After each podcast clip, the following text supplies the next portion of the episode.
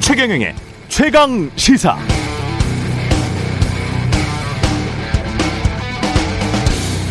네, 지난 주말 한미 정상회담 핵심 키워드는 역시 경제 안보라는 이 단어였습니다. 경제 안보, 이게 무슨 뜻인가? 미국 사람들 생각은 이런 것 같습니다.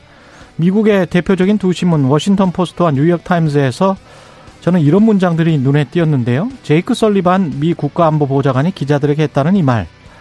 아이피이에프가 이전에 본 그런 자유무역협정 같지는 않은데 이게 뭔지 모르겠어. 이런 말들이 들리는데 난 그럼 이렇게 이야기를 해. 좀 기다려봐. 내 생각에 이건 이십일 세기의 무역, 기술, 공급망에 대한 새로운 규칙, 협정이 될 테니까. 그리고 미 국방부 대변인 존 커비가 했다는 말. 대통령으로선 한일 두 나라에게 우리가 두 동맹 관계를 얼마나 중요하게 생각하는지를 보여줄 수 있는 기회이자 지역 안보에 대한 중국의 강압적 위협에 대해서 동맹국들이 다면적으로 협력, 협동하라고 북돋을 기회다. 중국의 강압적 위협에 대해서 동맹국들이 협동하라고 북돋을 기회다. 이런 생각을 갖고 있는 미국이 한국 정부에게 보고 싶어하는 것은 무엇인가? 관련 기사에 이 한 문장에 다 드러나 있는 것 같습니다. 윤석열 대통령은 중국 관련, 특히 인권 문제에는 더 강경 노선을 취할 것이란 신호를 보냈다. 그러나 말대로 행동할지는 좀 더 지켜봐야 하지만, 말만 하지 말고 중국에게 행동하라는 뜻 같죠? 우리, 우리에게 좋은 걸까요? 중국을 겨냥한 미국 주도의 자유무역협정, 우리로선 어쩔 수 없는 측면도 있다고 하지만 면밀히 대비는 해야 되겠습니다. 미국 언론들은 다른 말을 분명히 하고 있고, 미국 국익이 우리 국익과 꼭 일치하는 게 아닐 때도 많습니다. 네, 안녕하십니까. 오월 이십삼일 세상에 이익이 되는 방송 최경령의 최강시사 출발합니다. 저는 케이비에스 최경령 기자고요. 최경령의 최강시사 유튜브 검색하시면 실시간 방송 보실 수 있고요. 문자 참여는 짧은 문자 오십 원, 긴 문자 백 원이 드는 샵 구칠삼공, 유튜브 무료 콩 어플 많은 이용 부탁드립니다. 한미 정상회담 평가를 해봐야겠죠. 국립외교원 홍현익 원장과 짚어보고요. 이 부에서는 더불어민주당 윤건영 의원, 그리고 인천 계양을 국회의원 선거에 나선 국민의힘 윤형선 후보 만나봅니다.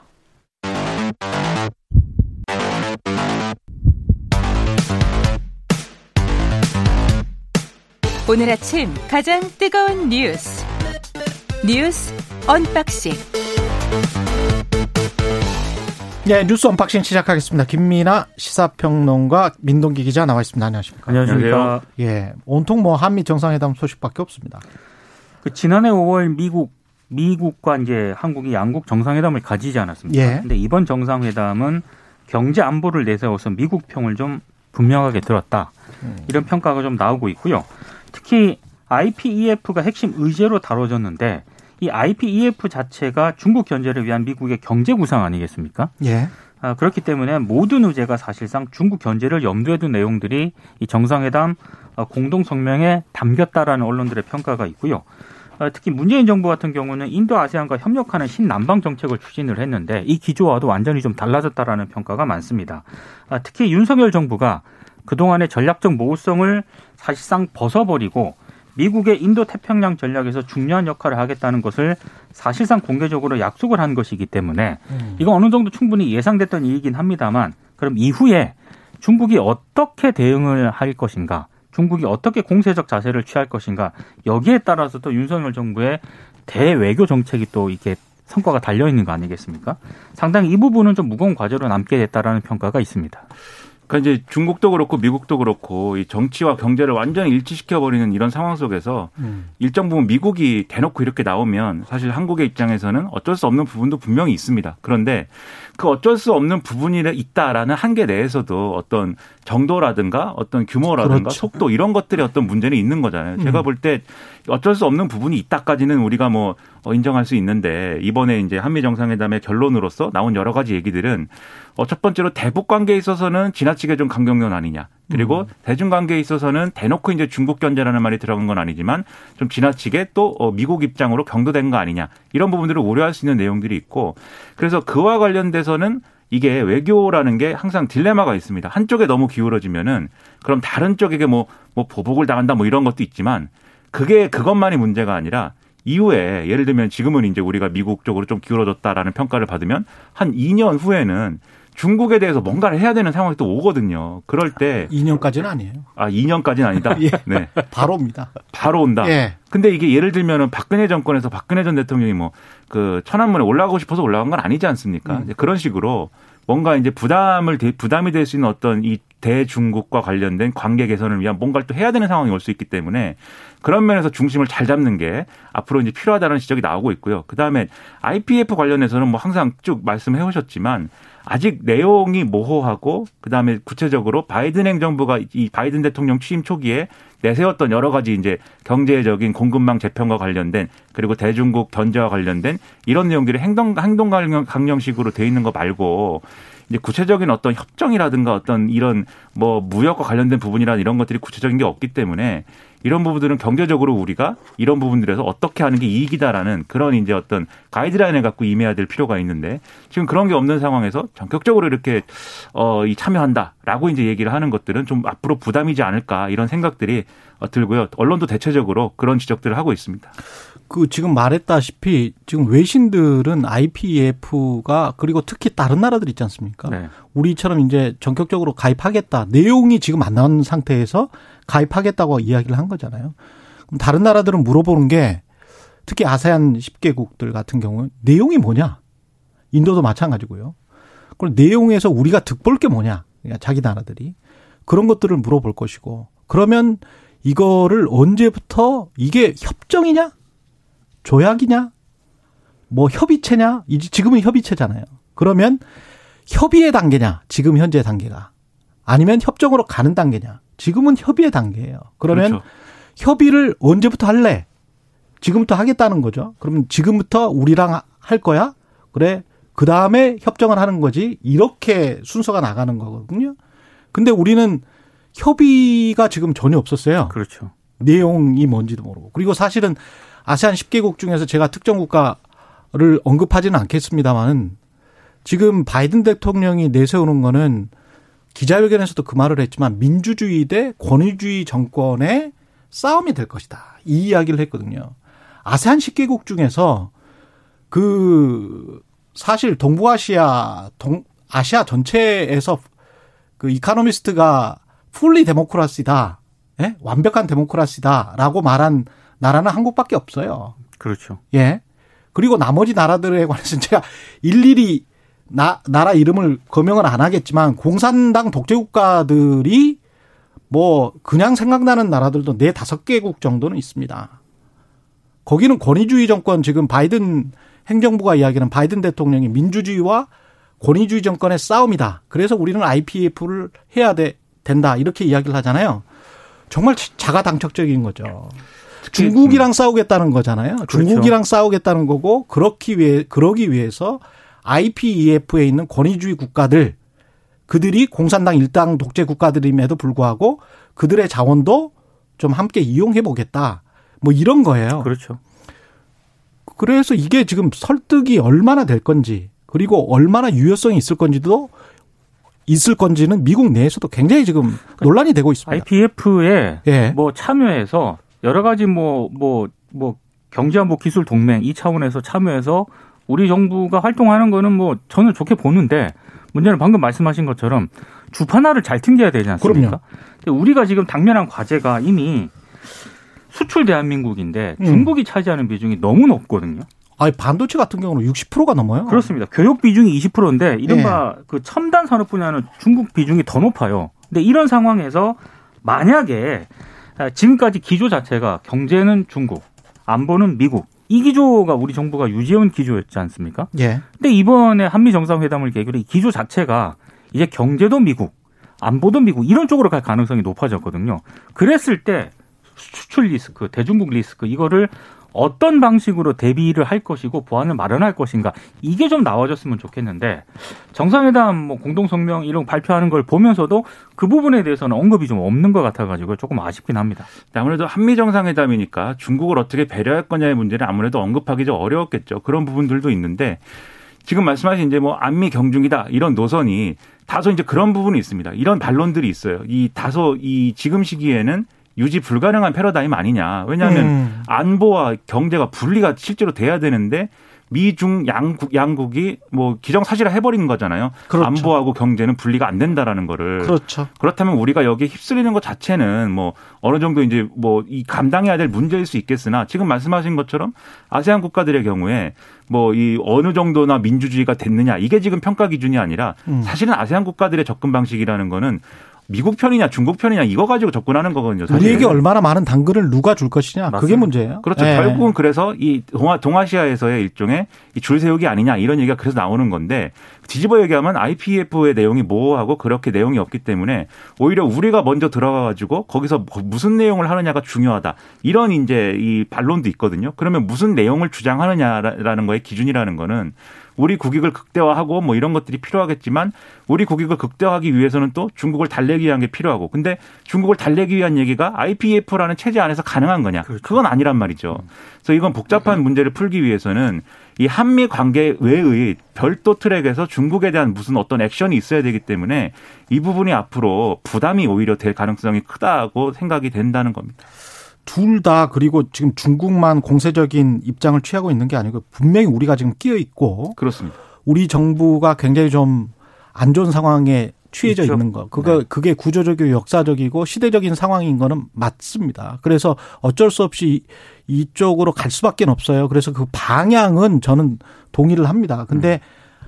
말하신 것처럼 속도와 내용에 있어서는 충분히 우리가 조절할 수 있는 그 정도의 힘은 있지 않느냐. 음. 그런 점에서 좀 아쉽다는 것이고. 그렇습니다. 그래서 속도와 내용을 가지고, 내용을 특히 좀 꼼꼼히 좀 따져보자라는 거예요. 특히 이번에 그 이원택 님도 바이든 대통령은 실리를 확실히 챙겨간 것 같은데 어떻게 보시나요? 이 말, 이 말을 하셨잖아요. 삼성도 지금 굉장히 곤욕스러운 상황입니다. 음. 마켓을 잃어버려요. 잘못하면. 물론 당장 그렇다는 건 아니지만 한 육십 퍼센트 정도를 수출하고 있는데, 뭐 삼성전자든 에스케이. 중국에. 예, 중국에. 근데 육십 퍼센트를 수출, 현대차는 괜찮아요.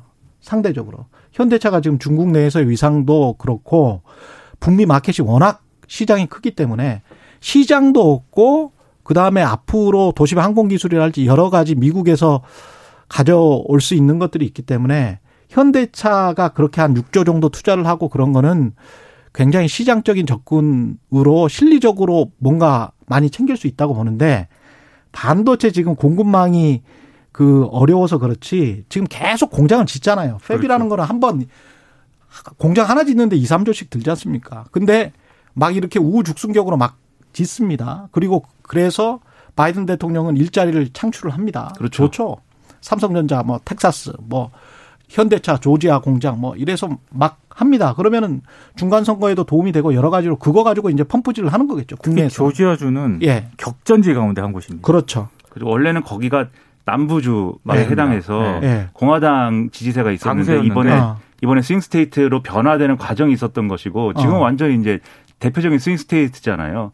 그래서 여기에 이제 현대차 공장 짓는다고 하니까 당장 정의선 회장하고 이, 이 부회장하고 이 얘기를 하면서 바이든 네. 대통령이 일자리 팔천 개 생긴다 바로 얘기하지 않습니까? 바로 그거죠. 거기다 삼성전자 가가지고도 그, 그 미국 직원들에게 그 중간선거 투표하라고 하잖아요. 아, 그렇죠. 네. 그러니까 본인 생각은 중간선거밖에 없는 거예요. 네. 예. 게다가 바이든이 정말 사십 년 이상 외교를 한 사람이기 때문에, 그런 분이기 때문에 트럼프식으로 뭐랄까요, 마구잡이식으로 미국의 힘을 중요시하는 게 아니고 미국의 힘으로 그냥 밀어붙이는 게 아니고 철저하게 줍 하나를 튕기죠. 남의 힘을 빌립니다. 네. 그게 동맹의 힘이고, 그리고 그거를 그대로 워싱턴 포스트가 지금 이렇게 묘사를 하고 있는데요. 바이든 대통령이 인도 태평양 지역에서의 바람은 동맹국들에 의존해서, 동맹국들에 의존해서 중국의 경제적, 군사적 역할에 대항하는 것. 제가 그대로 지금 번역을 해드렸는데, lean on, 의존하다는 말이 이렇게 음. 들어가 있습니다. 그러니까 그 본인으로서는 굉장히 잘하는 거예요. 자국의 이익을 위해서. 본인으로서는 굉장히 잘하는 것이고 다 지금 현찰로 얻어갔습니다. 기업으로 따지자면. 근데 우리에게는 오음을 준 거죠. 군사적, 전략적, 어, 안보 동맹을 더 강화시키겠다. 그렇습니다. 전략 자산을 네, 맞습니다. 더. 근데 그 전략 자산이 핵 우산을 제공한다. 그 나중에 그 지난 몇 년 전에도 그런 이야기 했습니다만 전략 자산 전개될 때 그 비용 누가 치릅니까? 결국 이제 한미 당국인 그렇죠. 거죠. 그렇잖아요. 네. 그래서 오음을 준 거예요. 근데 오음이 그, 그 이전에랑 달라진 색깔이냐고 하면 그 이전에도 비슷한 색깔의 오음이 있었어요. 근데 그걸 안심할 수 없어서 이제 더 주겠다. 그럼 좋죠. 고맙긴 하지만. 오음을 받긴 받았는데 음. 당장 지금 또 현금이 들어가야 될 비용이 발생할 수도 있거든요. 그렇죠. 그게 뭐냐면은 음. 제가 오늘 신문을 쭉 보다가 통계를 하나 봤는데 지난 사월 기준으로 정보통신기술 분야의 대중국 수출 비중이 우리가 사십이 퍼센트고요. 음. 수입이 삼십칠 퍼센트입니다.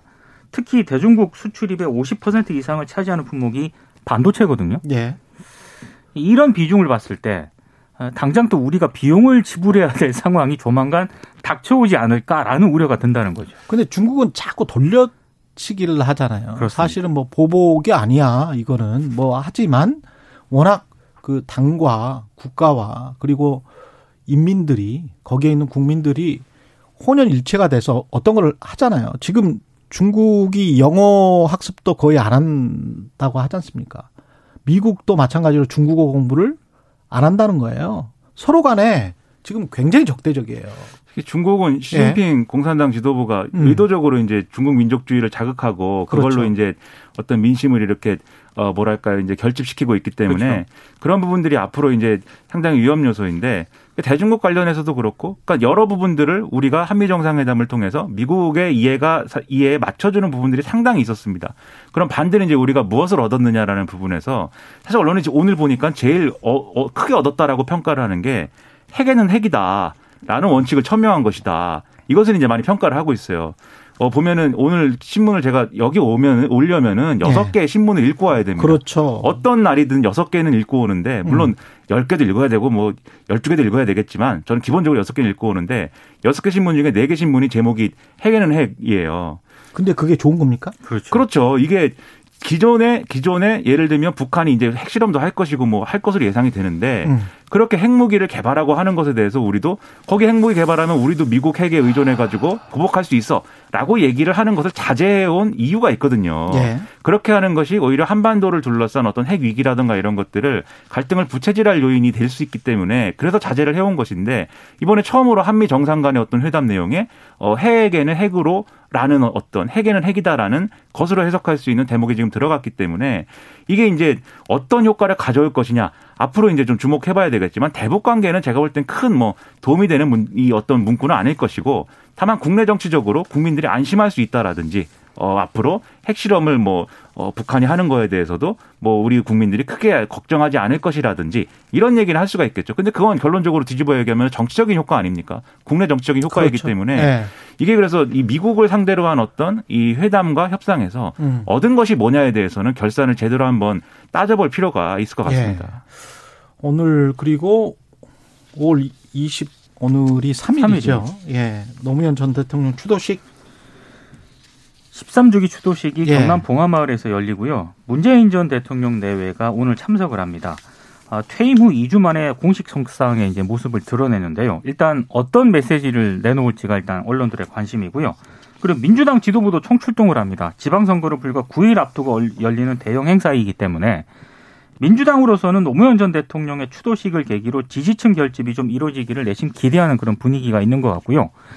어, 지금 뭐 정부라든가 국민의힘 입장에서도 이 경남 봉화마을 추도식에 참석을 하거든요. 한덕수 국무총리를 비롯해서 국민의힘 이준석 대표 등이 당정 주요 인사들이 참석을 하는데 특히 이준석 대표 같은 경우에는 권양주 여사를 비공개 또 예방할 것으로 알려지고 있습니다. 그러니까 아무래도 이제 기본적으로 노무현 전 대통령 추도식이긴 합니다만 지방선거를 앞두고 이제 벌어지는 큰 행사이기 때문에 여야 지도부가 총출동하는 그런 양상을 좀 보이고 있습니다. 그러니까 양쪽이 접근하는 맥락에 주목해 볼 필요가 있는데 흥미로운 포인트가 있습니다. 네. 첫째는 이제 더불어민주당 입장에서는 지금 지방선거 전망이 판세가 안 좋습니다.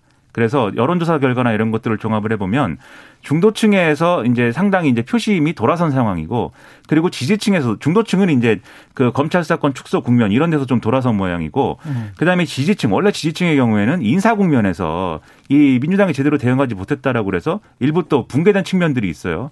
그런데 이제 노무현 전 대통령 추도식이라는 건 어쨌든 문재인 대통령 이 부부까지 나와가지고 이 총 결집하는 그런 모양새가 될 것이고, 이전에 코로나 국면과는 달리 대형 행사가 될 것으로 지금 보이기 때문에 그래서 지지층 결집이 이루어질 수 있다라는 기대를 갖고 접근하는 측면이 하나가 있습니다.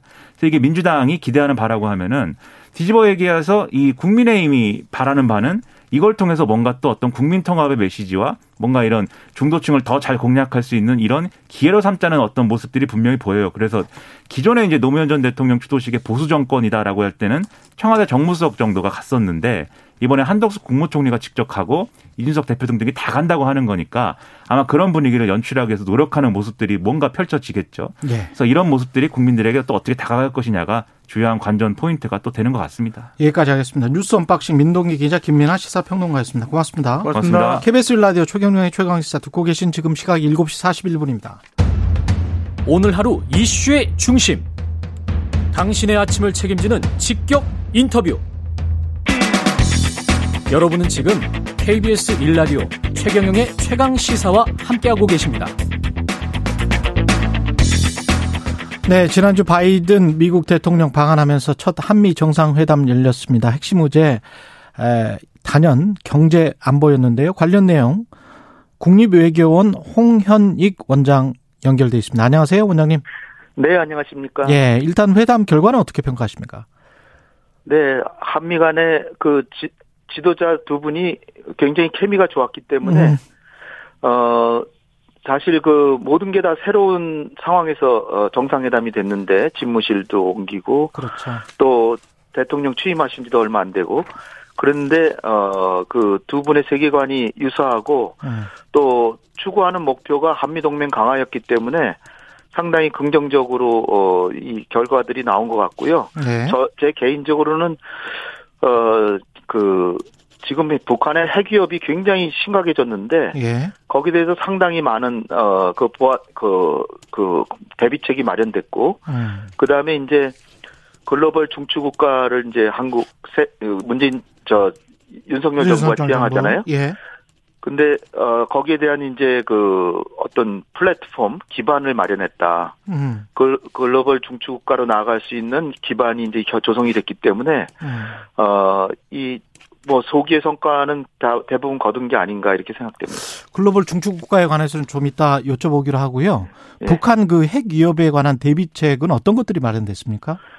예, 무엇보다도 이제 어 지금까지는 북한의 핵 공격 자체에 대한 그 대비를 아주 본격적으로 하진 않았는데요. 예. 이제는 북한의 핵 공격을 대비해서 한미연합훈련을 확대 강화한다. 어, 이 연합훈련을 이제 강화하기로 했고요. 예. 그 다음에 이제 확장 억제 전략 협의체, 이게 이제 이천십팔 년 일월에 그 당시는 이제 남북 관계가 좋았으니까 이게 예. 그 확장 억제, 이 핵 대비 체제를 그 차관급 회담을 어, 중단했거든요. 예. 근데 이걸 재가동하기로 했고, 그 다음에 이제 전략 자산을 적시에, 에, 필요시에 적시에, 에, 그, 그 전개한다. 이게 이제 북한이 제일 이제 두려워하는 거죠. 음. 어 그리고 이제 어 더 추가적으로 어 확장 억지를 할 수 있는 방안에 대해서 계속적으로 어, 논의한다.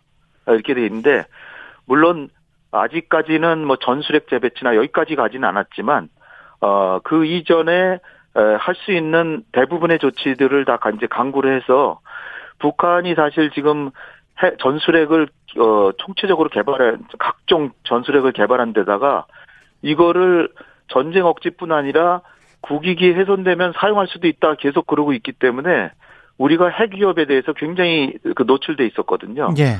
그런데 여기에 대해서 핵은 핵으로 막겠다라는 거를 미국 정상이 어, 확실히 어, 다짐했기 때문에 상당히 국가 안보가 강화됐다. 저는 그 점이 제일 저 훌륭하다고 봅니다. 근데 뉴욕타임즈의 그 첫 문장, 지금 네. 저 한미 정상회담 끝나고 오늘 아침에 나온 어, 신문을 보니까 Love letter is out, military 네. exercise is back. 네. 예. 그러니까 러브 레터는 그러니까 가고. 북한에다. 예.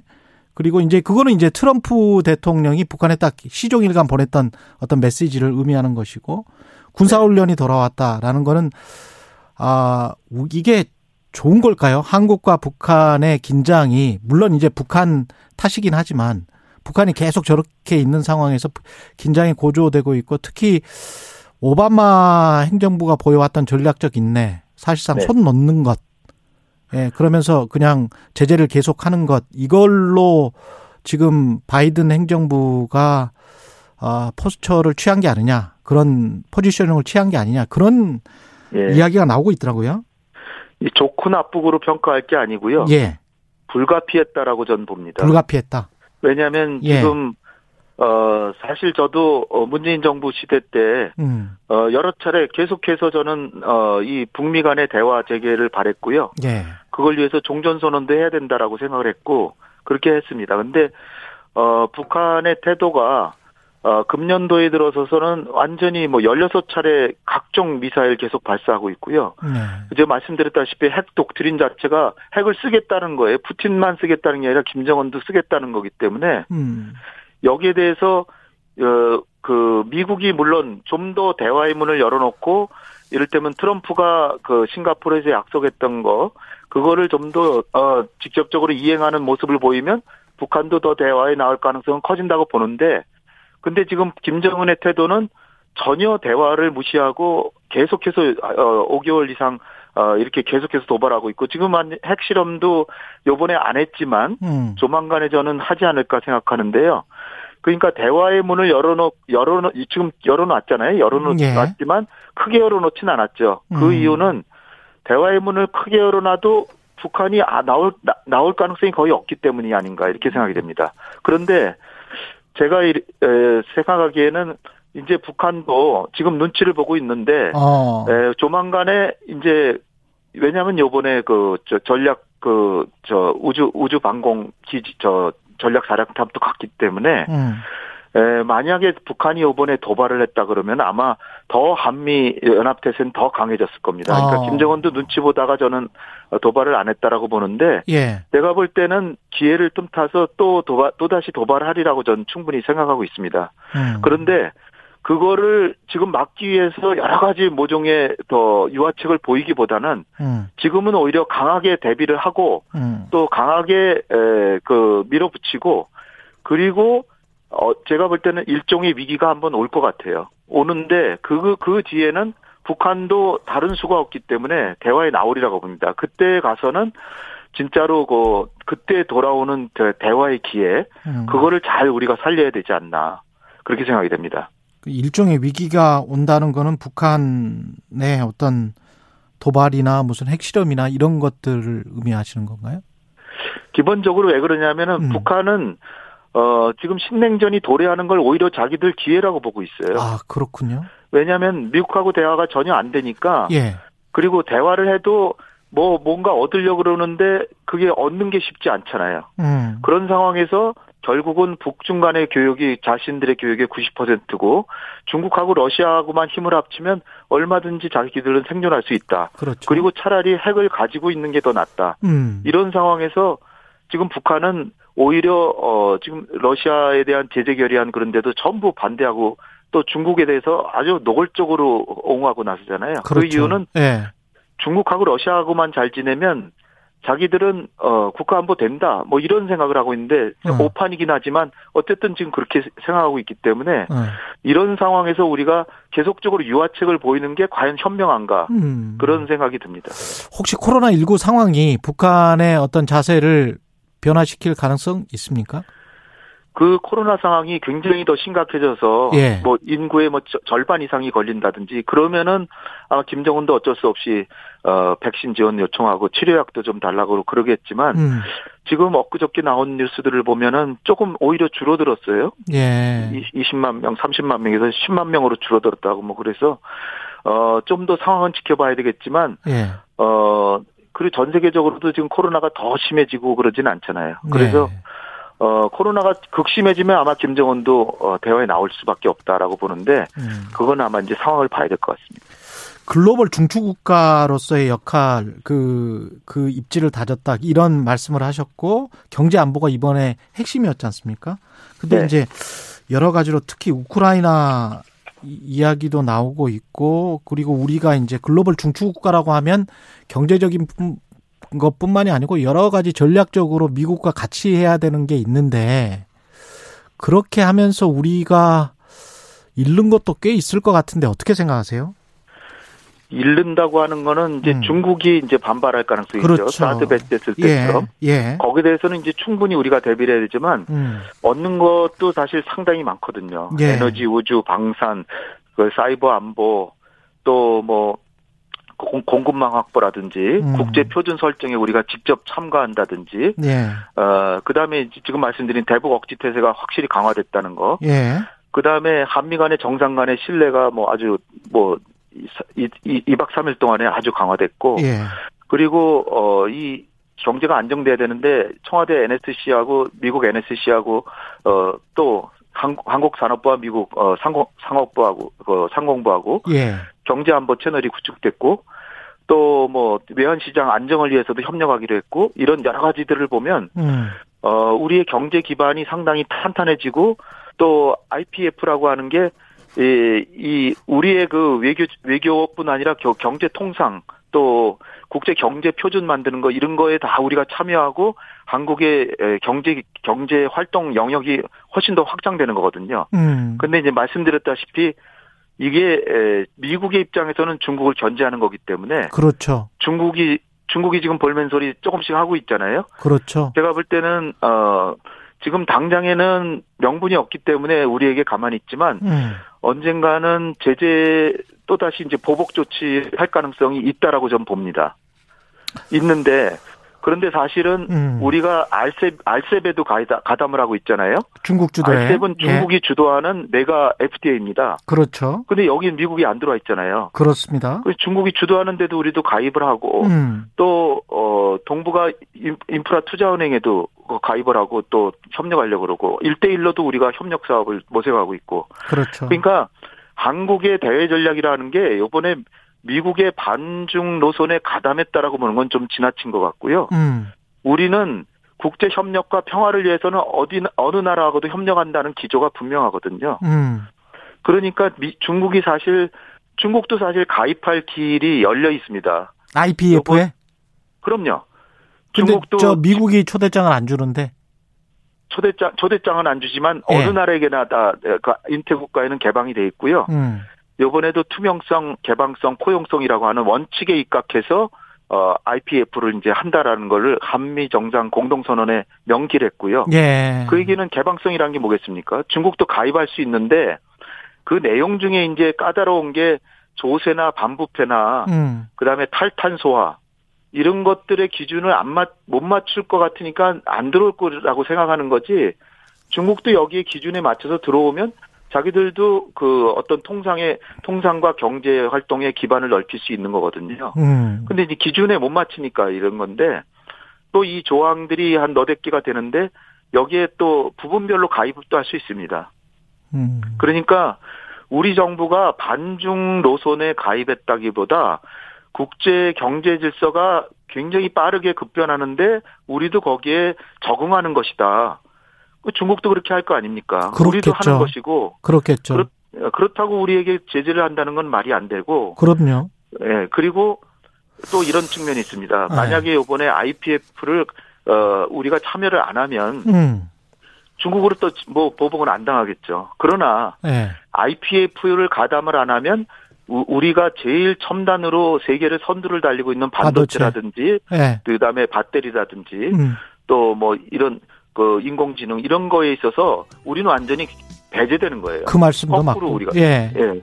배제되는 거니까 예. 우리는 여기에 가담하고 중국도 뭔가 이니셔티브를 취하면 우리도 거기 또 참여하겠다. 참. 이런 식으로 대응해야지. 고민스럽습니다. 예. 중국이 두려워서 뭐는 못하고 뭐는 못한다. 이런 식으로 하면. 국립외교원 홍현익 원장이었습니다. 고맙습니다.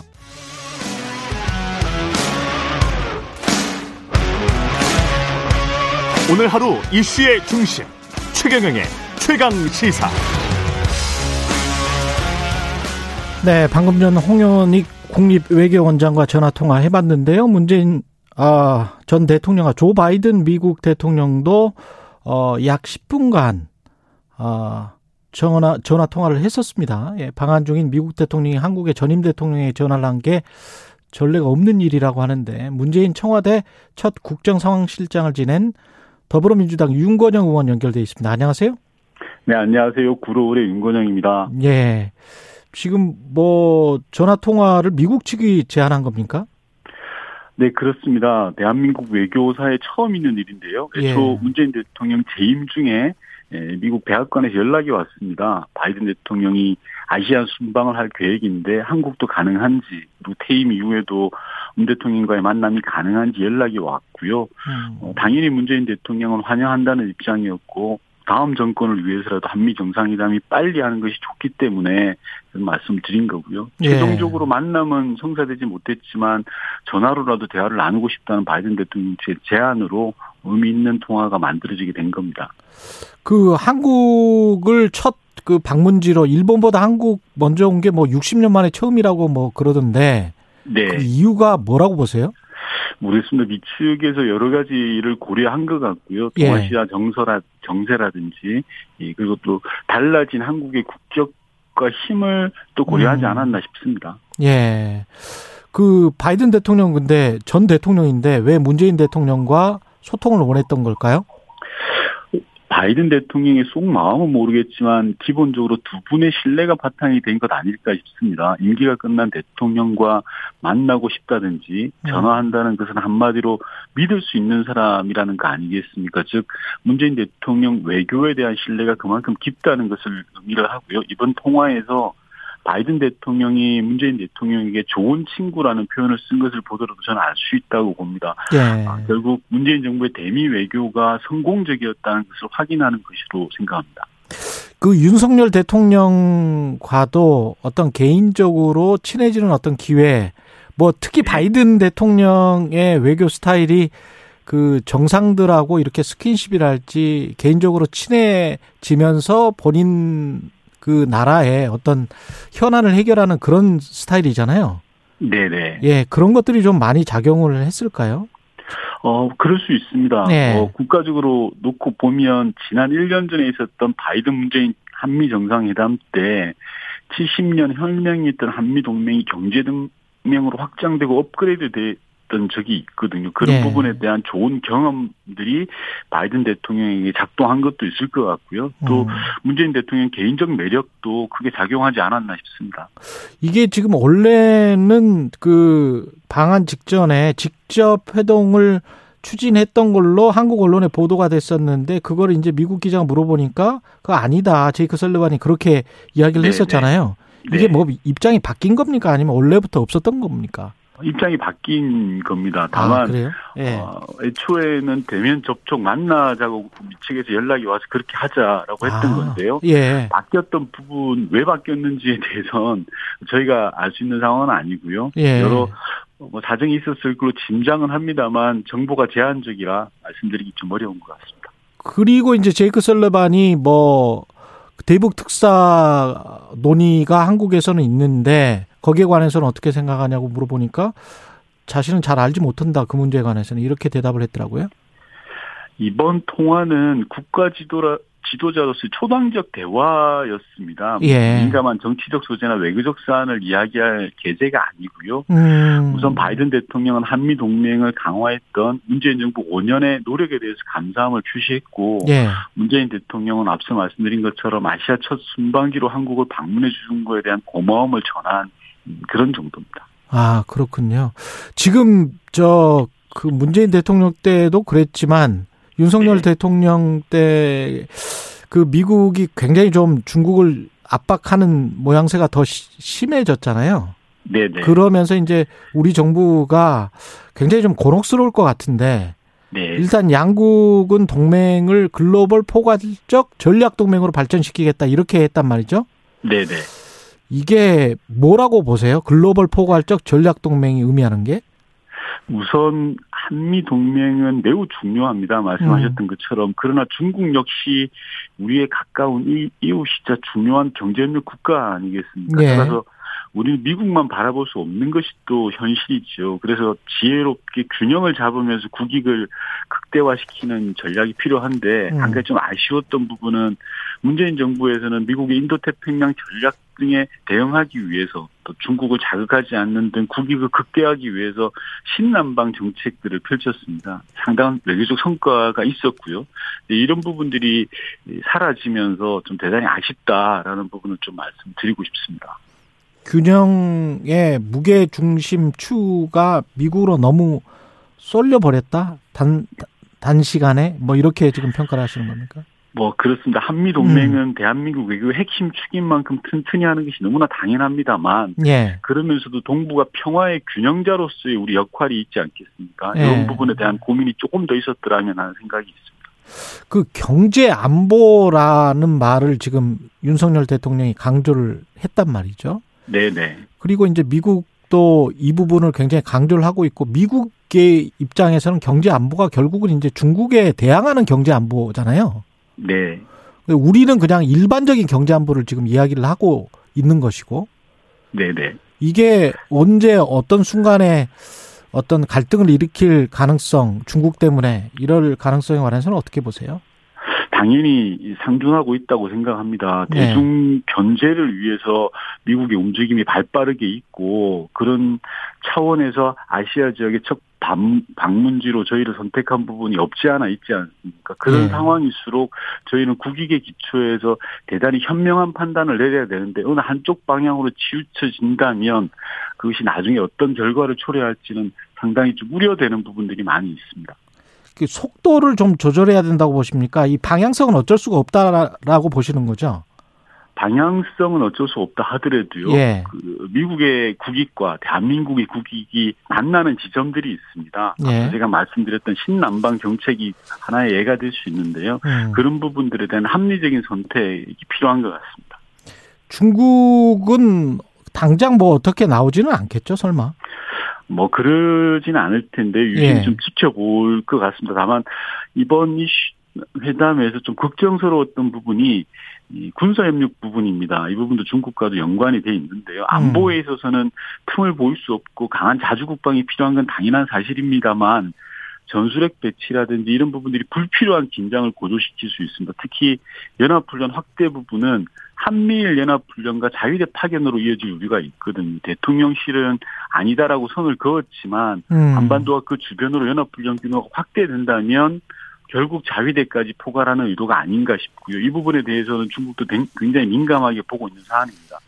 더욱이 미국의 전략무기라든지 비 오십이 폭격기 등을 배치하는 것은 절대 공짜가 아닙니다. 음. 국민이 낸 세금이 어느 형식으로도 들어가는 부분이거든요. 예. 결국 저희가 돈은 돈대로 쓰고 긴장 상황까지 겪어야 되는 그런 상황이 올지도 모른다라는 거고요. 저희가 힘자랑만 해가지고 되는 것도 아니지 않습니까? 예. 그래서 자주 국방을 바탕으로 한 평화 전략도 필요하다 저는 그렇게 생각합니다.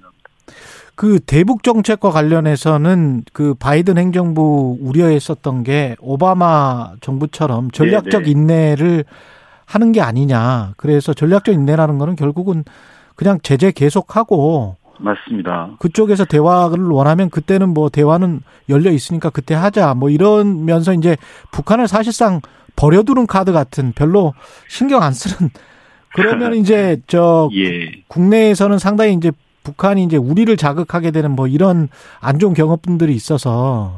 맞습니다. 전략적 인내는 미국 입장에서는 좋은 선택지일지도 모릅니다만 우리 예. 입장에서는 결코 좋은 선택지가 아닙니다. 반드시 피해야 할 선택지고요. 예. 말이 전략적 인내지 우크라이나 상황 등으로 복잡한 문제가 많으니까 미측에서는 일단 뒤로 밀어놓자 상황 관리만 하자라는 거거든요. 거거든요. 말씀처럼. 음. 자동차로 비유하면 미국은 한반도 비핵화로 가는 자동차를 지금 당장 출발시킬 생각이 없다는 겁니다. 음. 반면에 우리는 하루라도 빨리 차 시동을 켜고 달리, 달, 달려야 되는 거지 않습니까? 매우 답답한 전략인데요. 네. 그래서 문재인 정부는 바이든 정부가 출범했을 때 가장 신경 썼던 부분이 바로 그 부분입니다. 그런데 이번 한미 정상회담에서 윤석열 정부가 그 부분에 대한 고민이 전혀 없는 것 같아서 걱정입니다. 바이든 대통령은 적극적으로 설득을 했어야 되는데 네. 그런 노력을 보이지 않았던 것 같고요. 바이든 대통령은 입장에서는 속으로 얼씨구나 좋다라고 했을 걸로 보였습니다. 돌파구 같은 걸 혹시 대화에서의 돌파구 같은 걸 마련할 수 없을까요? 북한이 백신이나 이런 것도 계속 지금 고부를 하고 있어서. 그런 돌파구를 마련하는 것도 필요한데 네.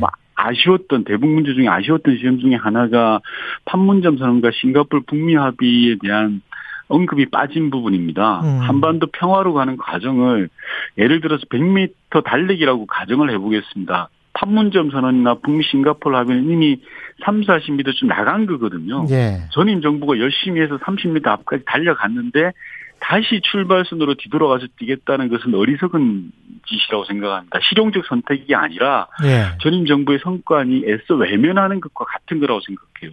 예. 국정 운영 중에서 외교안보, 특히 남북 관계는 저는 일종의 이어달리기라고 생각을 하는데요. 예. 이어달리기가 되어야지 조금씩 앞으로 나갈 수 있는데 예. 그 부분이 좀 취하겠다라는 거고요. 그래서 일 년 전에 바이든 대통령과의 한미 정상회담에서 어, 문재인 대통령은 싱가포르 북미 공동선언 개성을 공식화하기 위해서 노력을 했던 거거든요. 그래서 예. 윤석열 정부도 정말 국익을 생각한다면 전임 정부 성과라고 해서 내팽개칠 게 아니라 좀 소중히 봤으면 하는 그런 아쉬움이 있습니다. 혹시 저 문재인 전 대통령이 네. 바이든 대통령과의 통화에서 네. 이런저런 지금 말씀하신 내용 같은 걸 좀 이야기를 했나요? 어떻습니까?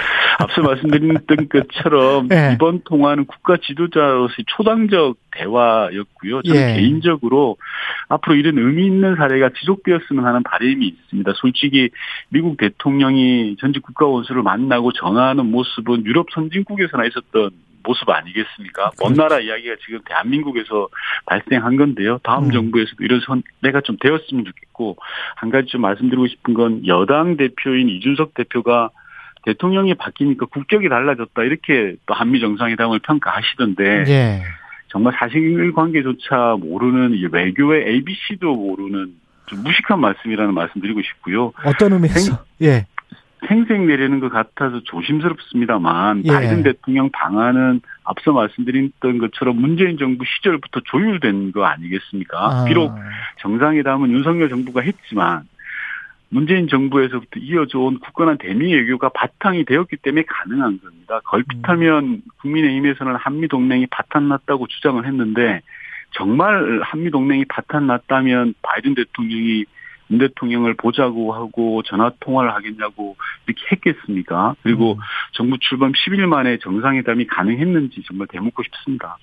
근데 미국 외신들을 이렇게 종합을 해보면 미국은 지금 현재 윤석열 정부에게 네. 아까 뭐 옳다거나 잘됐다 뭐 이런 표현을 쓰셨는데 좀 더 중국에 대해서 강경한 노선을 취하는 거를 원하는 것 같더라고요. 그게 가장 핵심적인 어떤 요구 사안일 것 같고.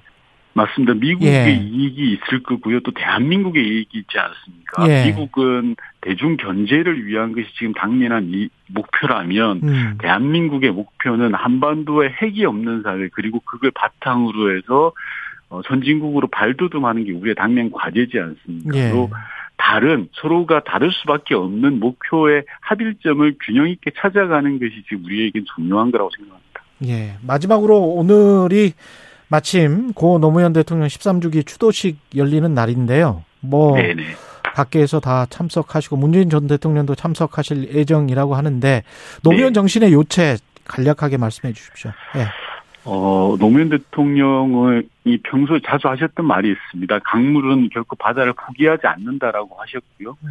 어려운 상황이 닥쳐도 결국 굽이 흘러 바다로 간다라는 말씀을 하셨습니다. 요즘 대단히 어려운 시기입니다만 어, 결국 역사는 정의롭게 흐른다라는 말씀을 좀 드리고 싶고, 앞서 한 가지만 좀 말씀드리면, 예. 어, 문재인 대통령이 좀 조용히 사시겠다고 선친 묘역 있는 양산에 내려갔지 않습니까? 예. 그래서 일부 언론에 보도가 됐습니다만, 뭐 국민 교육 현장을 틀고 집회를 계속하고 있는데요. 그게 주말에도 계속되고 있습니다. 도저히 들을 수 없는 욕설을 하루 종일 욕만 하고 있는 그런 상황이거든요. 지금. 아니, 최근에 아, 지난 주말에도 계속하고 있다고요? 예, 예. 어제도 그랬고요. 그래서 도저히 참기 힘드시면 마을 어르신들이 오늘 병원에 가서 진료를 받는 그런 상황입니다. 그리고 언론에 보도됐던 것처럼 노래나 국민교육 현장을 트는 것이 아니라 말 그대로 쌍욕을 하고 있는 겁니다. 집회가 아니라 유튜브를 통해서 수익을 올리는 사람들이라고 제가 간접적으로 전해드렸고요. 예. 제발 좀 그만두시기를 바라고, 인간이라면 못할 짓이라고 생각을 하고요. 공권력도 법의 테두리를 벗어난 위법행위에 대해서는 단호하게 좀 집행을 해 주십사 당부를 좀 드립니다. 예, 알겠습니다. 더불어민주당 윤건영 의원이었습니다. 고맙습니다. 네. 공정, 공익, 그리고 균형. 한 발짝 더 들어간다. 세상에 이익이 되는 방송, 최경영의 최강시사. 계양만 보고 갑니다. 전 대선 후보와 인천 계양을 해서 맞붙게 된 윤형선 국민의힘 국회의원 보궐선거 후보 만나보겠습니다. 안녕하세요. 안녕하세요. 반갑습니다. 국민의힘 예. 윤형선입니다. 이 세 번째 도선, 도전이십니까? 예, 그렇습니다. 어, 그 보궐선거 출마의 변부터 말씀 부탁드리겠습니다. 예, 온 대한민국이 지금 우리 계양을 주목하고 있는데요. 음. 저는 이번 계양 보궐선거는 저 윤형선과 이재명 후보의 선거라고 생각하지 않습니다. 계양 주인이 계양인 것을 확인하는 선거고, 또 윤석열 정부 일 잘할, 잘할 수 있게 해서 우리 국가와 서민이 좀 편하게 할 수 있는 선거고, 우리 지난 이십 년간 계양은 민주당의 정치적 권력이 독점되면서 대단히 낙후됐는데 잃어버린 이십 년 되찾을 수 있는 그런 중요한 선거다라고 음. 말씀드리고 싶고요. 저는 이번 선거가 이 공정과 상식을 회복하느냐, 범죄 피의자에게 피난처를 허용하냐의 선거고, 음. 계양의 자존심을 지켜내느냐, 좀 비겁한 이러한 그 도망온 사람에게 면죄부를 주냐의 선거라고 생각합니다. 특히 네. 제가 이십오 년간 계양을 지켜면서 많은 고민을 해왔는데, 채 이십 일도 되지 않은 분이 여기 무슨 계양을 놀이터쯤을 알고 계양 주민을 호구로 알고 와서 우리 계양의 대변인을 하겠다고 하는데 네. 이거는 이십오 년대 이십오 일의 선거다, 이렇게 말씀을 드리고 있고요. 네. 어, 유세를 하면서 많은 유권자들은 절규에 가깝습니다. 제발 좀 이겨달라고. 그래서 막중한 책임감을 느끼고 있습니다. 범죄 피의자에게 피난처를 제공하느냐, 이거는 뭐 이재명 후보에게 하시는 말씀입니까? 그렇습니다. 예. 알다시피 지금 몇 가지 이유로 해서 음. 피의자로 영장이 적시된 걸로 알고 있고 수사받아야 될 걸로 알고 있습니다. 예. 그래서 국회의원 그 방탄국회를 할 수 있다, 뭐 이런 우려를 하시는 거죠? 그렇죠. 제가 네. 우려하는 게 아니고 우리 그 이 지역에 있는 우리 대한민국 모든 국민이 그렇고 음. 우리 계양에 있는 유권자들도 그렇게 생각하고 있습니다. 그 상대가 전 여당 대통령 선거 후보잖아요. 예. 부담스럽지는 않으세요? 예, 지금도 얘기했지만 예. 어, 분당에 사시는 분이 뜬금없이 갑자기 우리 동네에 왔습니다. 음. 어, 정말 부끄러운 일인 것 같아요. 어떻게 보면 비겁하기도 하고, 어떻게 보면 안타깝기도 하고요. 예. 정말 경우가 없는 일이다. 이런 이야기들을 우리 지역 주민들 많이 하고, 우리 지역 주민들, 피켓 시위도 일부 시민단체 하는 것 같아요. 우리 계양이 뭐 호구냐. 음. 방탄 국회에는 우리는 반대한다. 이런, 그, 시위도 하고 있는데, 저는 지금이라도, 지금이라도, 지금 우리 대선 대통령을 뽑는 선거가 아니에요. 우리 네. 계양을. 계산 일, 이, 삼, 사동, 계양 일, 이, 삼동의 지역 일꾼을 뽑는 선거입니다. 여기에 네. 어울리지 않습니다. 이재명 후보가. 음. 지금이라도 분당으로 돌아가시는 게 기본적인 예의라고 생각을 합니다. 지금 저 이십오 년간 그 동네에서 병원 하셨잖아요. 예, 그렇습니다. 내과 하셨던 것 같은데. 예, 예. 예. 그, 그러면 계양을에 가장 큰 현안은 뭔가요? 예, 계양을은 지금, 계양이죠. 우리 계양은 음. 지난 이십여 년 이상을 민주당 정권, 정치가 독점을 했습니다. 정치 권력을. 예. 그러면서 인구가 삼십오만에 가깝던 인구가 지금 삼십만이 깨진 상태고, 재정자립주의가 꼴찌 수준으로 어. 어, 매우 퇴락하고 퇴보한 발전이 정체된 그런 상태이고요. 이게 지금 인구가 줄고 있다는 건 모든 거를 단적으로 이야기하고 있는 내용입니다. 예. 그래서 이번 선거를 통해서 지난 잃어버린 이십 년이죠. 개항 잃어버린 이십 년. 음. 집권 여당의 전폭적인 지원을 받아서 획기적인 변화와 발전을 이끌어낼 수 있겠다. 이렇게 생각을 하고 있습니다. 어떻게 획기적인 변화 발전, 그 핵심 공약을 좀 말씀을 해 주세요. 예, 예. 요즘에 우리 음. 이준석 대표 열 번 온다 그랬습니다. 계양 우리 지역 주민들을 만나고 제약 현안을 살피기 위해서. 그리고 음. 안철수 대표를 비롯해서 우리 모든 지도부가 계양에 와서 우리 계양 구민들, 유권자들에게 어, 공약을 확인하고 있습니다. 반드시 이루겠다고. 어, 저희가 몇 가지, 세 가지만 공약을, 좀 큰 공약을 얘기하면은요, 일단 뻥 뚫린 계양, 우리 교통혁신해서, 예. 서울 지하철 구호선, 계양역에 직접 연결하겠다. 그리고 지티엑스-T 대통령 공약입니다. 계양의 조기 착공해서 강남까지 삼십 분 거리로 만들겠다. 그리고 인천 순환선 삼 호선입니다. 어, 새로 신설해서, 특히 동양역, 계양구청역, 이 지역 인구 밀집 지역인데 대중교통 수단이 아주 열악한 지역입니다. 역을 만들겠다. 이런 교통 혁신에 대한 공약과, 우리 지역은 한 사오십 년 이상 된 아주 낡고 노화된 열악한 주거 환경 여기저기 많이 있습니다. 특히 계산 일, 이, 삼동, 이막동을 중심으로 한 이런 지역에 조기에 재건축, 어, 재생사업 이런 것들을 통해서 주거 환경을 좀 개선해야 되겠다. 이런 것이고요. 그다음에 중요한 것 중에 우리 계양은 정말 천혜의 입지적인 조건을 가지고 있어요. 공항문이 열려 있고 바닷길도 뚫려 있고 어, 수도 서울에 인접해 있죠. 음. 어, 그리고 그린벨트가 칠십팔 퍼센트를 차지하고 있습니다. 특히 대단히 아름다운 아라뱃길이 한 구 킬로미터를 흐르고 있고 또 인천의 주산인 계양산 일 년에 오백만 명 정도 찾아옵니다. 어, 이러한 그 아주 좋은 무한한 잠재력을 가지고 있음에도 불구하고 그동안 계양이 정말 잊혀진 도시가 됐죠. 그런데 이러한 그 버려진 그리고 방치된 이 지역 다시 한번 어 우리가 새롭게 해서 특히 그러기 위해서는 특히 계양역 앞에 위치하고 있는 구련탄약고 이전해야 됩니다. 한 오십 년 전에 생긴 건데 지금 인구 밀집 지역의 중심부에 있어서 계양 발전을 제하는 가장 큰 중요한 힘이 되고 있는데 이런 탄약고를 이전하고 그 주변에 우리가 문화나 예술 그리고 뭐 마리나 시설, 수상 스포츠를 포함해서 어, 이 공항에 가까운 공항의 허브 도시로서 공항 일 년에 이천만 명이 다 들어간다고 인천공항입니다. 이렇게 드나드는 많은 분들이 잠시 들렀다 갈 수 있는 세계적인 도시, 인천의 제일 도시를 만들고 싶은 게 저의 꿈입니다. 그 이재명 후보 측이 지금 어, 후보님을 공직선거법 위반 등 혐의로 경찰에 고발한 게 있습니까?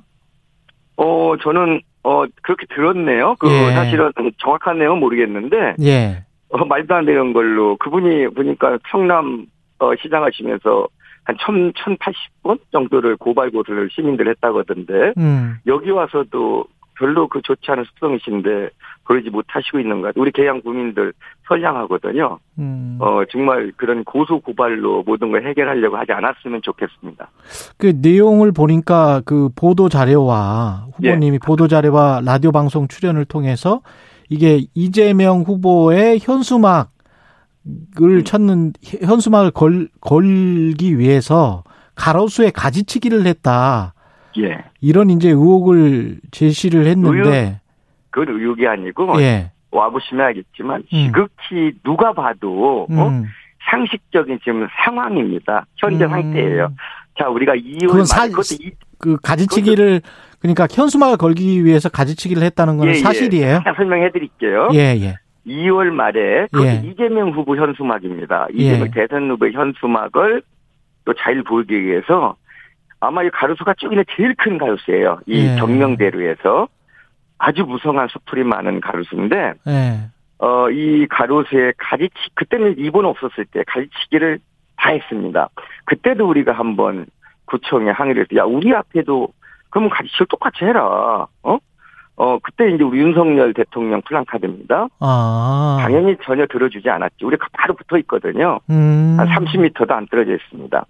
어, 그런데, 이제 한 두 달 반 정도가 지났습니다. 이월 말에 이제 가지치기를. 그리고 삼월 중순부터 이제 물을 오르기 시작했어요, 나무들이. 예. 가지치기를 했지만, 파릇파릇 하면서 한 일 미터 정도씩 이렇게 푸르게 입이 돋아나기 시작했습니다, 여기저기. 예. 그러면서 이제 보기 좀 좋아지려고 했던 상황이 된 거죠.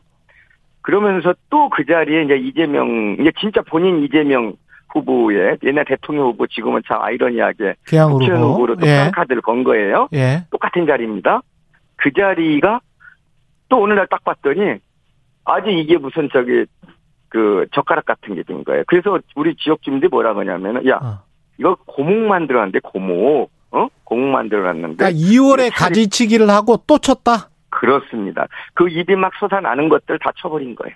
음. 어, 그래가지고 그나마 조금씩 가리려고 하던 걸 다 쳐버린 거죠. 이재명 후보 측은 그 이월에 친 거는 정기적으로 친 거고 이번에는 안 쳤다. 뭐 이렇게 주장하는 네, 것 같은데. 저희가 예. 그때도 어, 우리 구청 담당 공무원들한테 음. 얘기를 했더니 이런저런 핑계를 댑니다. 저희가 예. 더 이상 추궁하지 않았어요. 왜냐하면 그분들 입장 충분히 이해하거든요. 그래서 예. 우리도 좀 그럼 쳐달라 그랬더니 또 그건 안 된대네. 그래서 이번에도 좀 그런 부탁을 했는데 그건 또 안 된대요. 그런데 어, 지금 얘기했듯이 좀 파릇파릇 올라오던 싹들 정말 저, 그래서 어떤 분들이 그래요. 나무야 얼마나 아프니 미안해 이런 이야기들 하고 계시고 글로 올리는 분도 있고 또 어떤 시민단체에서는 거기 이런 나무 친 범인이 누구냐라고 크게 프랑카드 써놓고 이런 지금 프랑카드 그 다음에 있고 그렇습니다. 탄세는 어, 지금 어떻게 뭐, 보십니까? 지금 예? 시간이 아, 탄세. 예예. 예, 예. 어 지금 여기 뭐 이재명 후보의 대선 팀이 와 있다 그래요. 예. 어떤 뭐 수백 명씩 떼져 다니면서 어 저희가 보기에는 여러 가지 쇼를 하고 있는데 아직도 이재명 후보가 대통령 후보로 착각하고 있는 것 같고요. 음. 지역 인심을 잊지 못하는 것 같습니다. 저는. 정말 아까도 얘기했지만 지역 유권자들 만나서 정말 너무나 큰 책임감을 느끼고 가슴이 아픈데요. 지역 유권자들의 민심을 확실합니다. 이 지역 우리 계양 주민들 공정이 뭔지 상식이 뭔지 너무나 잘 아는 분들입니다. 그리고 이번 선거의 의미가 어떤 건지 너무나 잘 알고 있어요. 이번에 우리 계양 주민들 그 상식적이고 합리적인 선택을 해서 정말 계양을 의지하게 만들 수 있다는 거 너무나 잘 알고 있습니다. 그, 그래서 이, 예, 예. 예. 의사시기 때문에 정호용 후보자 예. 지금 한 명 남았단 말이에요. 보건복지부 장관. 예, 예, 예. 그 어떻게 생각하세요? 사실은 제가 이번에 이 막 이게 사실 한 네 달 해야 될 선거를 지금 한 이십 일 정도에 준비해서 하는 예. 공격불에 콩부하듯이 하고 있어서 예. 일반적인 정치 상황을 사실은 정확하게 지금 파악하지 못하고 단 한 가지 제가 보는 이번 내각의 구성은 예. 어 정말 경제가 얼마나 좀 어려워지고 그 사회가 얼마나 좀 어려워 지난 오 년간의 문재인 정권의 후유증이 되겠죠. 음. 어, 세계 경제 어려워지고 이거를 회복하고 지금 코로나 극복하면서 지금 코로나로 지치고 힘든 우리 국민들 먹여 살려야 되는데 윤석열 정부의 오로지 이번에 내각의 초점은 일 잘하는 실용적인 국민을 잘 살고 잘 먹게 하기 위한 그러한 내각을 구성하려고 노력한 것 같습니다. 그런데 지금도 뭐 발목 잡기 해가지고 제대로 음. 구성이 다 못된 걸로 알고 있는데 그래서 제가 일일이 한 분 한 분에 대해서는 정확하게 모릅니다. 평가하고 지금 할 만한 상황이 못 되고요. 예. 어, 저는 지금 그렇게 전체적인 내각 구성은 그런 관점에서 보고 있습니다. 알겠습니다. 지금까지 윤형선 국민의힘 인천 계양을 국회의원 보궐선거 후보였습니다. 고맙습니다. 고맙습니다. 예, 감사합니다. 예. 예. 케이비에스 일 라디오 최경영의 최강시사 이 부는 여기까지고요. 잠시 후 삼 부에서는 박정호 교수의 경제합시다 준비되어 있습니다.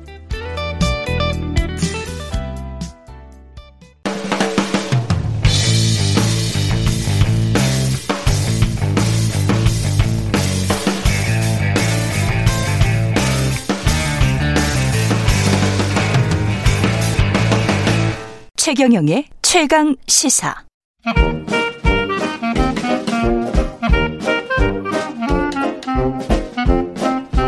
네, 최경영의 최강 시사 경제합시다. 월요일은 명쾌한 경제 이야기 해보고 있습니다. 오늘도 박정호 명지대학교 특임 교수 나오셨습니다. 안녕하십니까? 예, 안녕하세요. 예, 한미 정상회담 이게 뭐 경제가 한가득 한 바구니 정상회담이었기 때문에 예. 일단 뭐 삼성 평택공장 처음부터 방문을 했고 마지막 날에는 정의선 현대차그룹 회장 면담까지 했, 했습니다. 뭐 그 바이든 대통령이 원하는 게 뭔지를 그냥 볼 수 있었습니다. 예, 네. 맞습니다.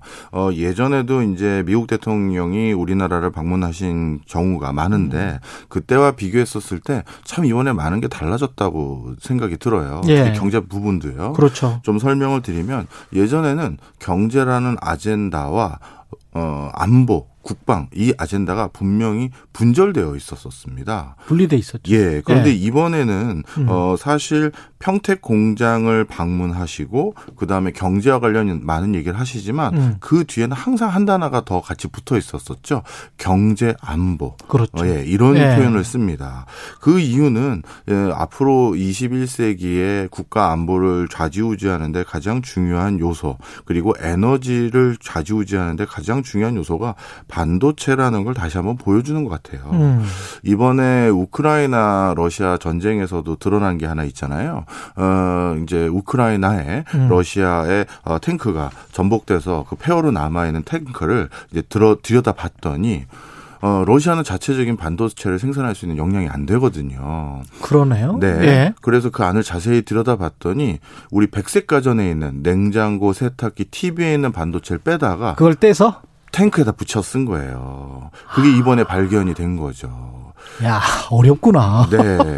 그래서 어. 이거는 참 많은 것들을 설명하는데. 그렇죠. 어, 이제 모든 기기라고 부르는, 우리 뭐 영어로 따지면 디바이스라고 부르는 그렇죠. 건데, 그게 국방용 기기든 아니면 일상 경제 생활 속의 기기든 간에 반도체가 안 들어가는 건 없습니다. 그렇겠습니다. 그리고 예. 이번에 우크라이나 사태의 전쟁의 흐름도 자세히 보시면 아시겠습니다만 미국의 민간 항공 부분에서 활동하고 있는 그냥 회사 또는 일론 머스크 같은 씨이오가 음. 우크라이나에게 하여금 내가 그 러시아 탱크가 어디 있는지 정보 계속 줄게. 그렇지. 그리고 내가 전쟁에 대한 상황을 계속 알려줄게라고 할 정도로 이제 우주항공이라는 경제 파트의 어떤 산업군이 국방에 미치는 영향력이 대단하고 그리고 실제 러시아의 저 뭐라고 까요? 전쟁도 경제로직으로 많이 보거든요. 음. 얼마짜리 탱크를 몇백만 원짜리 그 포로 없앴다. 그러면 이게 이긴 거예요. 가성비? 가성비죠. 아. 그리고 얼마짜리 군함을 드론에서 또 내렸 쏴버린 폭탄으로 어, 없앴다. 그럼 이게 이긴 거거든요. 그렇죠. 그런데 이번에 또 그게 드러난 게 현격하게 우크라이나의 전세에 뭐랄까 우위를 점하게 만들었던 것은 어, 드론에서 여러 가지 이제 그 탱크를 저격하거나 음. 하는 그런 것들. 그 다음에 어, 제비스트라고 해서 그냥 그 물리적인 각도로 포를 쏘는 게 아니라 탱크가 외부에서 포에 강하게 만들려고 탱크의 옆쪽은 철판이 되게 두꺼워요. 예. 그리고 포가 딱 닿으면 자세히 또 이것도 화면을 보시면 아시겠습니다만 탱크 겉이 무슨 파우치 같은 거 이렇게 쌓여 있거든요. 예. 그게 왜 그러냐면 이 큰 포가 오면 그 파우치가 미리 사전에 폭발을 해서 탱크를 보호하기 위해서 이 그 파우치들이 둘러싸고 있는 와, 거예요. 그렇구나. 그러다 보니까 미국이 또 빌려준 게 뭐냐면 어, 제공해주고 있는 게 뭐냐면 포가 물리적인 각도로 가는 게 아니라 음. 탱크 근처에선 수직으로 올라갔다가 제일 취약한 위에서 떨어지는 거거든요. 와. 그러면 이런 것들은 쉽게 얘기해서 꼼짝 못하네. 그러면. 그렇죠. 꼼짝 못하고 이렇게 각도를 스스로 조정하는 것은 반도체가 없으면 만들 수 없는 물건들이에요. 그러네요.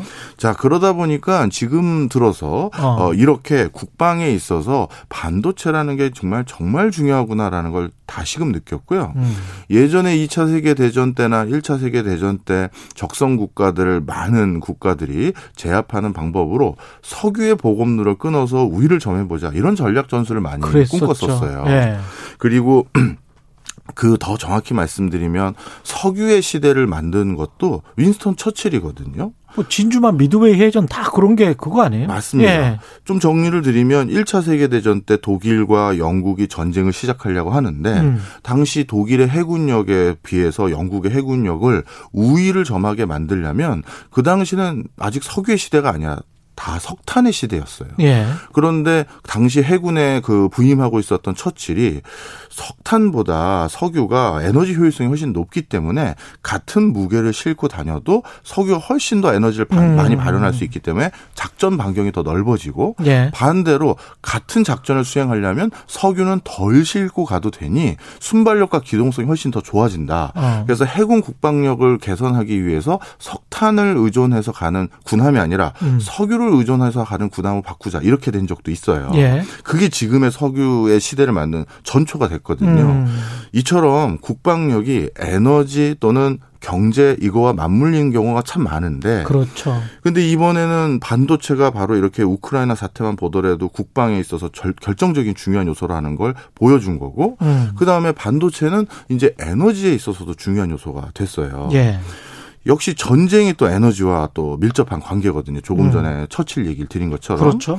그런데 이제 미국은 지난 이십 세기 내내 전 세계 최고의 패권 국가로 발돋움하는 데 있어서 가장 중요한 건 미국의 어마어마한 이익이 석유에서 나왔고 미국의 어마어마한 권력이 석유에서 나왔어요. 음. 예전에 미국의 한 관료가 자기 회고록에 이렇게 표현해서 한번 난리가 난 적이 있었는데 미국이 마샬 플랜을 통해서 전 세계 많은 제삼 세계 국가를 지원했던 것은 그 지원하는 세부 내용을 보면 그 제삼 세계 국가들이 빨리 석탄에서 석유로 바뀌길 희망했던 것이다. 이렇게 표현되어 있습니다.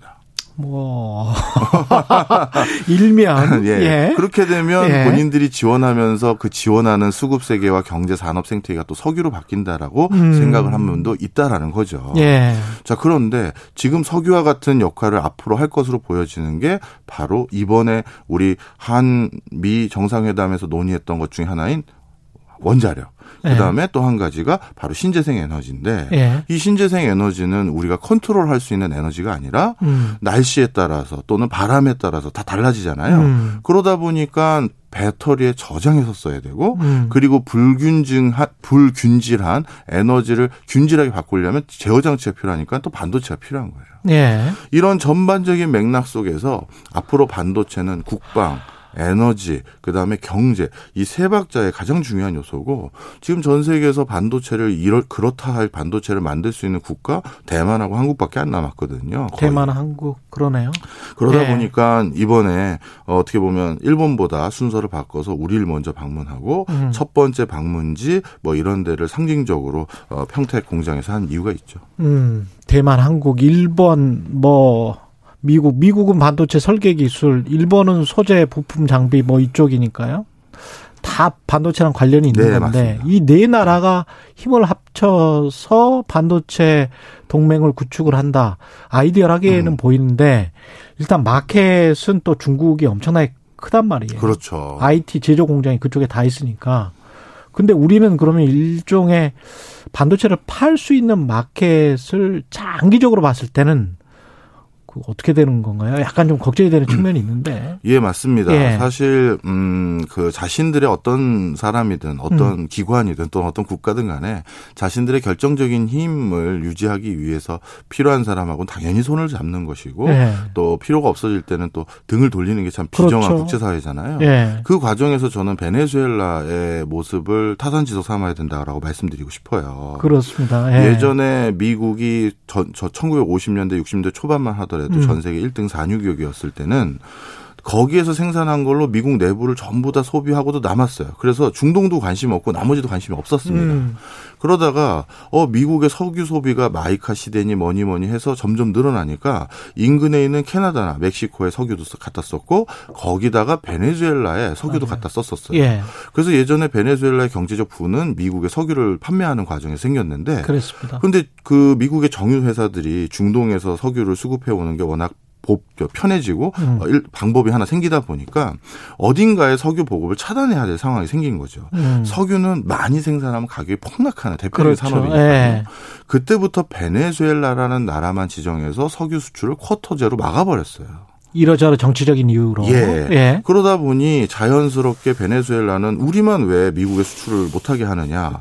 바로 이렇게 바뀌는 거죠. 쉽게 그렇죠. 얘기해서 예. 경제적인 상황 또는 정치적인 상황, 군사 외교적인 상황이 바뀌어버리면 이렇게 어떤 나라에는 이제 더 이상 석유 안 받아 이렇게 되는데 음. 재밌는 건 뭐냐 하면 이번에 러시아 우크라이나 사태 일어나고 나서 맞아요. 베네수엘라한테 다시. 제일 먼저 베네수엘라에게 달려갔거든요. 그쪽이 중요가 세잖아요. 또. 맞습니다. 예. 그래서 러시아에게 수급이 어려울 것 같으니까 미국 그 저기 에너지 위원들이 베네수엘라에 바로 달려가고.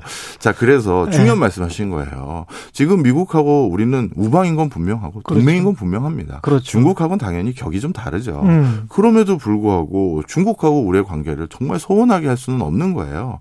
그래서 미국하고 좋은 세레모니 많이 했었고 예. 나름대로 슬쩍 그 뭔가 빠져나갈 구멍들 음. 이번에 가입하기로 한 것도 사실 국제기구가 아니라 일종의 협의체 정도인 수준이고 그렇죠. 이런 형태로 여러 가지 빠져나갈 수 있는 구멍들을 많이 만들어놨으니 네. 다음번에 예를 들어 중국에 우리가 방문을 하시든 음. 아니면 중국의 시진핑 수석도 온다고 몇 번 하셨잖아요. 그렇죠, 그렇죠. 근데 이번에 이제 정권이 바뀌고 하니 오신다면 그들하고도 또 관계 설정을 하는 데 신경을 써야죠. 예. 우리는 뭐 다 신경 쓸. 근데 참 미국 언론이 짓궂다, 짓궂은 게 이게 지켜볼 거야. 이런 내용들이 계속 있기 때문에 말은 그렇게 이제 중국에 대해서 더 강경 노선을 취한다라고 했지만 지켜보겠어. 행동이 그게 따라가는지 그걸 지금 계속 강조를 하고 있단 말이죠. 워싱턴 포스트도 그렇고. 네. 그리고 이제 중국도 또 지켜보겠어. 이러고 이러고 있는 거잖아요. 더 더 가깝게 가기만 해봐. 뭐 이렇게 네. 되는 거라서. 예, 요것도 단순히 네. 중국만을 본 포석이라고 저는 보지는 않고요. 미국이. 뒤에 지금 러시아를 더 그 견제하기 위한 부분도 음. 분명히 있습니다. 지금 미국은 사실 러시아와 간접적인 전쟁 중이라고 해도 과언이 아니죠. 예. 어찌 보면 서방 세계 전체 국가들이요. 예. 그런 과정에서 러시아에게 제, 어, 지금 어, 제공하고 있는 무기는 경제 제재예요. 그런데 음. 이 경제 제재가 충분한 효과를 발휘하기 위해서는 중국의 협조가 제일 많이 필요합니다. 합니다. 중국이 지금 러시아의 가려운 부분을 긁어주고 있거든요. 네. 그렇다면 중국 너희가 지금 분명한 스탠스를 어, 보여주지 않는다면 음. 우리는 또다시 너에게 이런 형태로 또 압박과 제약과 이런 걸 가할 수도 있다. 너도 여러 가지 산업 수급에 있어서 반도체나 어, 반도체, 배터리 등을 중심으로 한 뭐 한국 또는 대만, 일본 등등 여기에 밸류체인에서 빠질 수가 없는 어, 거기와 배제할 수 없는 상황이니 음. 어, 뭐 어떤 입장 인지 좀 더 정확히 기억해야 된다. 너도 음. 이렇게 하면서 러시아의 압박도 좀 간접적으로 같이 하고 있는 건 분명히 있어요. 국내 정치로 보면은 미국 같은 경우도 인플레이션 때문에 굉장히 좀 힘든 상황에서 뒤로 중국이랑 특히 이제 반도체나 이런 첨단 기술 말고 다른 싼 공산품이나 이런 거는 그냥 손 잡는 게 낫지 않느냐 이런 경제 전문가들도 많지 않습니까? 맞습니다. 미국 예. 입장에서는 그런 이유로 인해서 지금 물가도 낮추기 위해서 관세도 없애, 없애도 음. 낮춰주는 게 있었고요. 또 한 가지는 중국에게 우리가 다시 너희하고 이렇게 설린 우호적인 관계도 맺을 수도 있는 것이다라는 음. 시그널을 같이 보여주면서 지금 가장 중요한 우선무인 러시아 제재에 대해서 좀 더 신경을 많이 쓰고 있는 눈치고요. 예. 그럼에도 불구하고 뭐 중국하고 그런 관계가 좋아질 거냐? 중국도 미국도 그걸 믿지는 않죠. 서로 믿지 않아요. 서로 믿지 않죠. 예, 그런 과정에서 네. 어, 이번 이런 행보들이 연이어 일어날지도 모른다라고 생각했던 중국 입장에서도 음. 역대 우리 대통령 취임식에 가장 높은 서열에 있는 분을 직접 파견해서 음. 어, 그래서 대통령 취임식에 배석을 시킨 게 이번 대통령 음. 취임식이었습니다. 네. 그 얘기는 무슨 얘기냐면 과거처럼 우리가 미국 눈치, 중국 눈치를 본다라는 표현보다도 네. 우리도 예전 보다는 조금 더 어, 입장이 달라진 한다. 거죠. 그렇죠. 예. 조금 더 당당하게 대할 수도 있는 거예요. 음. 우리도 그들이 반드시 필요로 하는 물건들을 가지고 있는 거거든요. 그렇죠.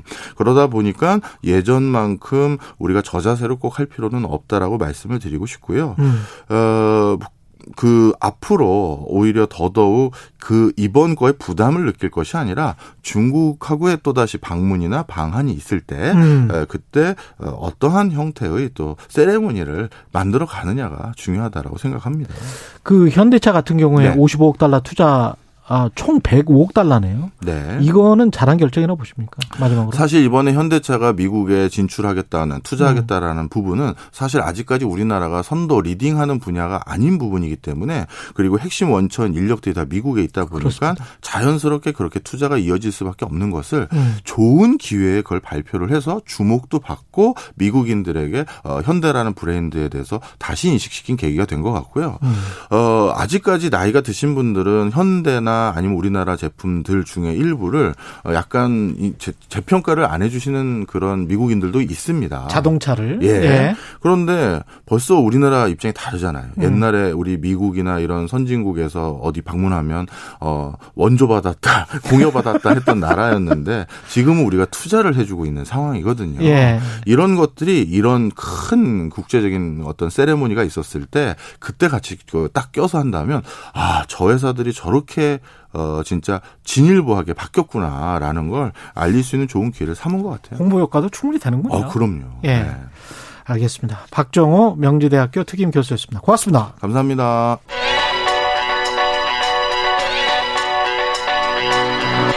최강 시사 김봉신의 눈. 네, 최근의 최강시사 여론조사로 읽는 정치 이야기 김봉신의 눈, 여론조사 전문업체 메타보이스 김봉신 대표 자리하셨습니다. 안녕하십니까? 안녕하십니까? 예, 오늘은 뭐 굉장히 조사가 많아서 드문드문 예, 예. 개요는 설명을 해 주십시오. 먼저 어, 한국갤럽.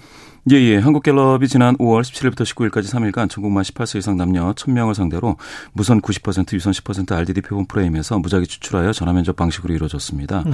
표본 오차는 구십오 퍼센트 신뢰 수준에서 플러스 마이너스 삼 점 일 퍼센트 포인트, 응답률은 십일 점 삼 퍼센트입니다. 예. 자세한 사항은 중앙선거여론조사심의위원회 홈페이지를 참조하시면 되고요. 예. 예. 십칠일부터 십구일까지 삼 일간 한 겁니다. 취임 후 예. 두 번째 조사고 윤석열 대통령의 직무수행평가 결과는? 예, 예. 예. 잘하고 있다라는 긍정응답이 여전히 이제 절반 정도인 오십일 퍼센트, 지난주 오십이 퍼센트였으니까 이제 큰 차이는 없습니다. 그러네요. 예, 부정응답은 근데 약간 예. 삼 퍼센트 포인트 하락해서 예. 좀 적어져서 삼십사 퍼센트가 됐고요. 긍부정 예. 격차 십칠 퍼센트 포인트로 긍정이 우세합니다. 예.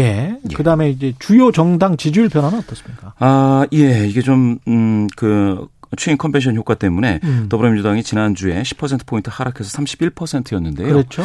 아, 추가로 이 퍼센트 포인트 추가 하락해 아, 삼십 퍼센트 선이 이제 돌파, 하향 돌파돼서 음. 이십구 퍼센트가 됐습니다.